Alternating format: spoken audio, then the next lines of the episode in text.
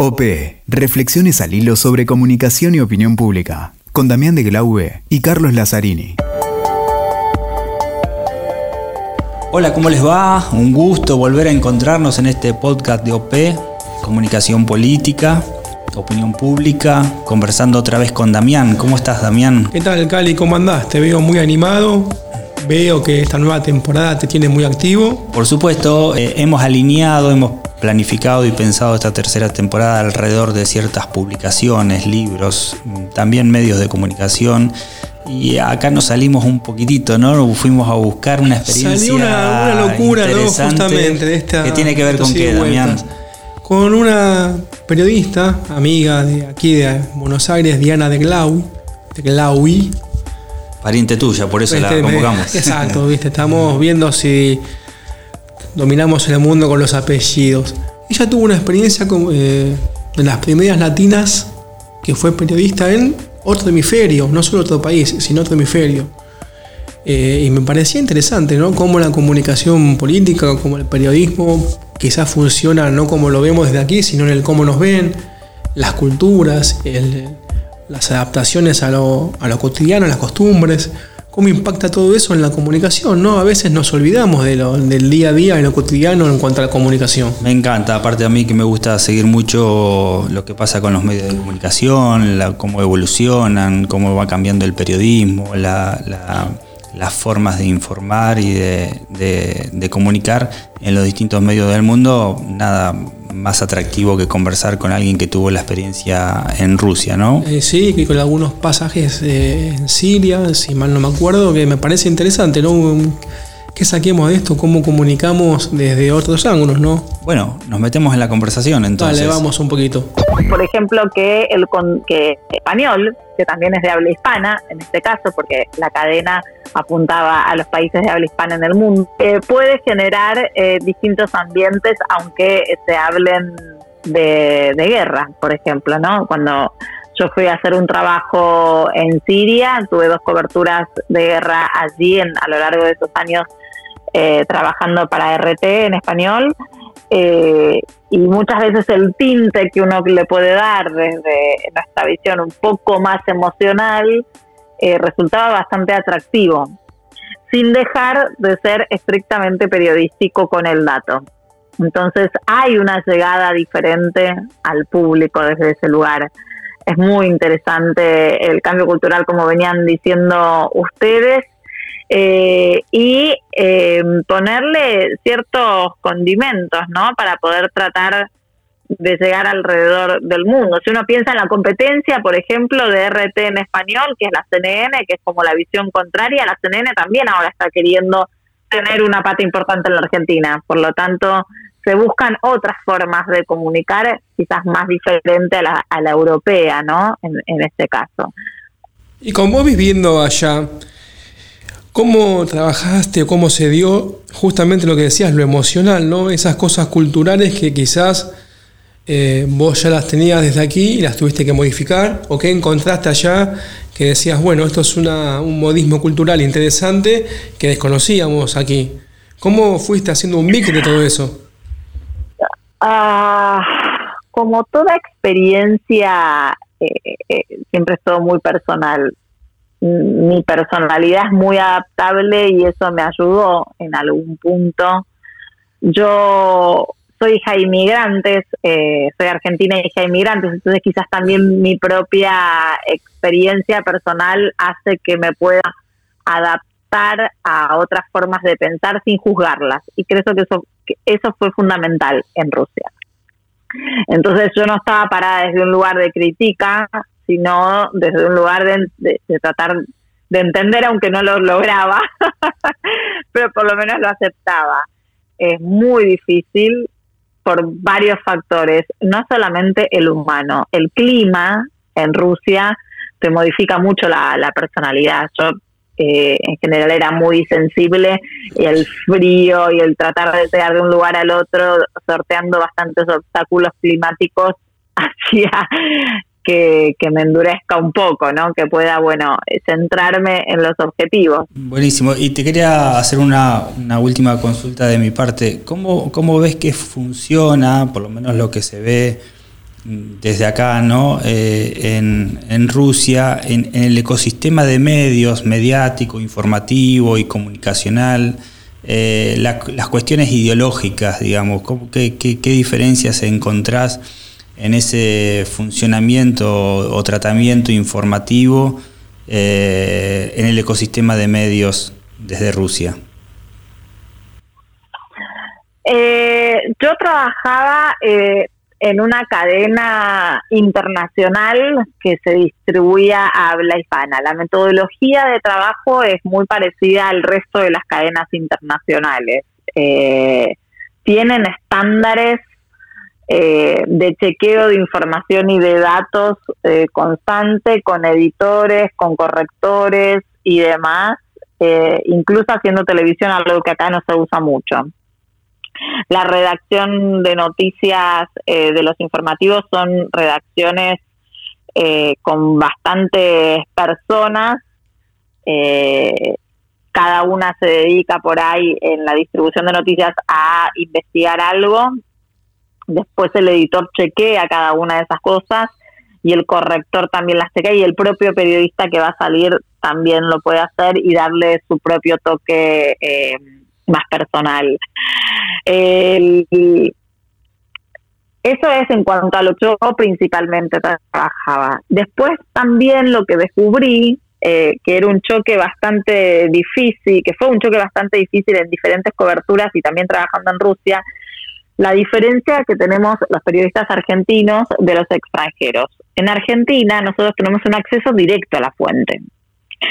En general, uno consigue el teléfono del vocero de algún político o el político ya lo conoce de alguna cobertura y tiene algún tipo de trato, entonces puede tener algún tipo de conversación en off o eh, una llegada como más directa a lo que sería la información. En Europa y también en Rusia es más protocolar el tema. Entonces se usan mucho las conferencias de prensa oficiales. Todos los días la vocera del Ministerio de Exteriores eh, da una conferencia de prensa para los corresponsales de todo el mundo y casi todos los días también salen comunicados eh, de gobierno distribuyendo a los periodistas rusos, pero no hay un contacto tan directo entre lo que sería el gobierno ruso en confidencia con varios periodistas como acá. Quizás hay alguno que otro, alguna trayectoria o alguien cercano o alguien que venga de las altas esferas, pero no no hay ese trato y ese contacto más directo que teníamos que tenemos nosotros por lo menos acá en la Argentina. Después me di cuenta que eso pasaba en todas partes del mundo. O, por ejemplo, nosotros estamos acostumbrados a querer ir a grabar eh, algún eh, copete, lo que decimos acá, para algún informe en Plaza de Mayo, vamos, ponemos la cámara y grabamos. Eh, ni en Rusia, ni en Londres tampoco me pasó, tampoco me pasó en Siria, no podés ir y hacerlo deliberadamente. Tenés que solicitar un permiso, tenés que acreditar diferentes papeles o bien contar qué es lo sobre qué se va eh, a hablar, investigar y demás. Y después, una vez que te den eh, esa autorización, puedes poner tu cámara y grabar en todo el mundo. A mí me llamó mucho la atención eso, eh, pero me pasó en Londres, en Rusia pasa también y demás. Está como todo más, es más protocolar. No hay, no hay tanto acceso directo. Es más protocolar y por lo tanto siempre se, los periodistas y, más que nada la esfera más política, eh, va más de la mano de la información más oficial. Tenés que tener muchos años y mucha llegada y dedicarte solamente a eso para poder tener eh, charlas más informales. En Rusia principalmente, que la oposición es muy minoritaria, hay algunos que tienen conversaciones con determinados periodistas que se sabe que son opositores, no es cualquier periodista, es algún periodista que milita en la oposición también gobierno eh, eh, actual, que, ya no puedo decirlo de turno, ¿no? Porque lleva tantos años Putin en el poder. Discúlpame, pero se ve también que usan mucho redes sociales o, por ejemplo, los canales de YouTube. Yo vi que, por ejemplo, el principal opositor y demás tiene su propio canal de YouTube, desde el oficialismo también, ¿no? Como que están jugando un poco también con eso. En Rusia las redes sociales son muy activas. Eh, sí, eh, igualmente si uno lo analiza, desde que Obama puso en el tapete a Twitter y después los diferentes eh, funcionarios del mundo lo empezaron a utilizar como método de comunicación oficial, ya parece que los comunicados pasan por la red social. Entonces esto no fue ajeno, eh, por ejemplo, a la oposición en Rusia y, y casi todos utilizan las tecnologías también para, para trascender las fronteras, porque hay muchos rusos, por ejemplo, activistas de la oposición que viven en Londres, en su mayoría. Eh, hay, mucho ruso de poder adquisitivo en Londres y desde, allí eh, también eh, operan mediáticamente. En ese sentido, las redes sociales son una gran herramienta y además es impresionante la devoción que hay, por lo menos en Moscú, ¿no? Moscú no es todo Rusia, eso también hay que, hay que decirlo, pero por lo menos en Moscú, donde hay una población muy influyente y muy activa, las redes sociales, Moscú, San Petersburgo, ¿no? Las grandes eh, ciudades de Rusia. Eh, las redes sociales son muy fuertes y tienen mucho desarrollo tecnológico los rusos, les encanta. Eh, Diana, bueno, y agradeciéndote para ir concluyendo, o sea que, digamos, después de que te escuchaba atentamente, sacando las cuestiones, eh, llamémosle de cultura, de costumbres, en las que uno se va eh, adaptando, va investigando, que son las que vos eh, prestabas atención, nos contabas para el trabajo, la cantidad de, no sé, cómo saluda, eh, cómo se llega a un punto de confianza o no, cómo se presenta en pantalla. Digamos que aquel que tiene su, orientación en comunicación, su profesión en, el periodismo, en, en, otro hemisferio, en, otro, en otra cultura aún tan distinta, se puede, digamos, generar puntos en común y el trabajo tanto quizás del día de mañana de alguien de, eh, de Rusia aquí o, como fue tu caso, en otro hemisferio, con las diferencias que salvábamos, ¿no? las costumbres, las, las cuestiones eh, culturales pero como que el idioma de la comunicación o de la, si querés, del periodismo es el mismo en todo el mundo, ¿no? Como que hay una, un título general que después se va adaptando. ¿Es más o menos así? Entonces, ¿estoy bien enfocado o eh, entendí mal? Sí, es muy interesante el análisis. Creo que sí, que siempre hay puntos salvando las distancias culturales en cuanto a la comunicación, pero porque creo también eh, en que si el periodismo, que es por lo menos a lo que yo me dedico, la comunicación en cuanto al periodismo se, se centra en datos, aunque sea eh, datos con alguna visión particular, pero datos más concretos, eh, ahí no hay eh, lugar tanto a la confusión, ¿no? De última, uno puede venir con un contradato y contrastarlo y poder dar un debate pero si, en definitiva uno puede comunicar, la verdad que en ese sentido, volviendo a las bases del periodismo, las 5 W siempre son muy importantes, no hay mucho para marearse después de eso. es mucho más simple de lo que uno cree. Eh, acá lo que yo noto en la Argentina desde mi vuelta es que eh, se adjetiva un montón, ¿no? Estamos todo el tiempo adjetivando, entonces el dato se pierde, el sujeto verbo predicado se pierde, y, pero si volvemos a la raíz, en todas partes del mundo no se puede comunicar bien.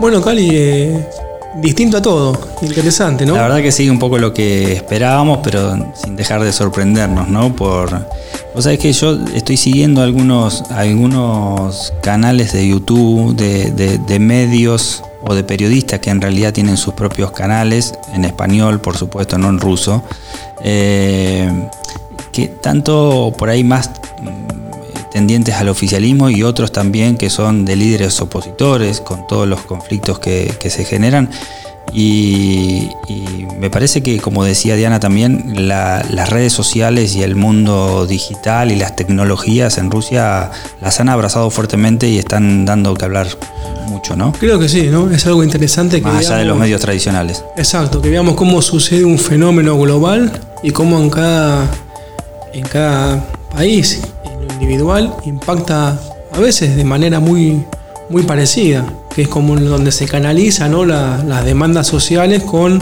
horizontalidad, esa horizontalidad que vos hablabas mucho desde hace años. Así que Damián, seguramente un episodio que nuestros oyentes se van a quedar inquietos y con ganas de comentar, con ganas de acercarse a las redes sociales y acercarnos sus comentarios. disparado un poquito la, la curiosidad, el debate, también las críticas. ¿Y dónde nos ubican, Cali? Vos que te acuerdas siempre. Que nos busquen en Twitter, que nos busquen en Instagram, que nos busquen en. en OP-podcast. Exactamente. Nos encuentran en todos lados ahí. Ahí está. OP. Reflexiones al hilo sobre comunicación y opinión pública. Con Damián de Glaube y Carlos Lazzarini.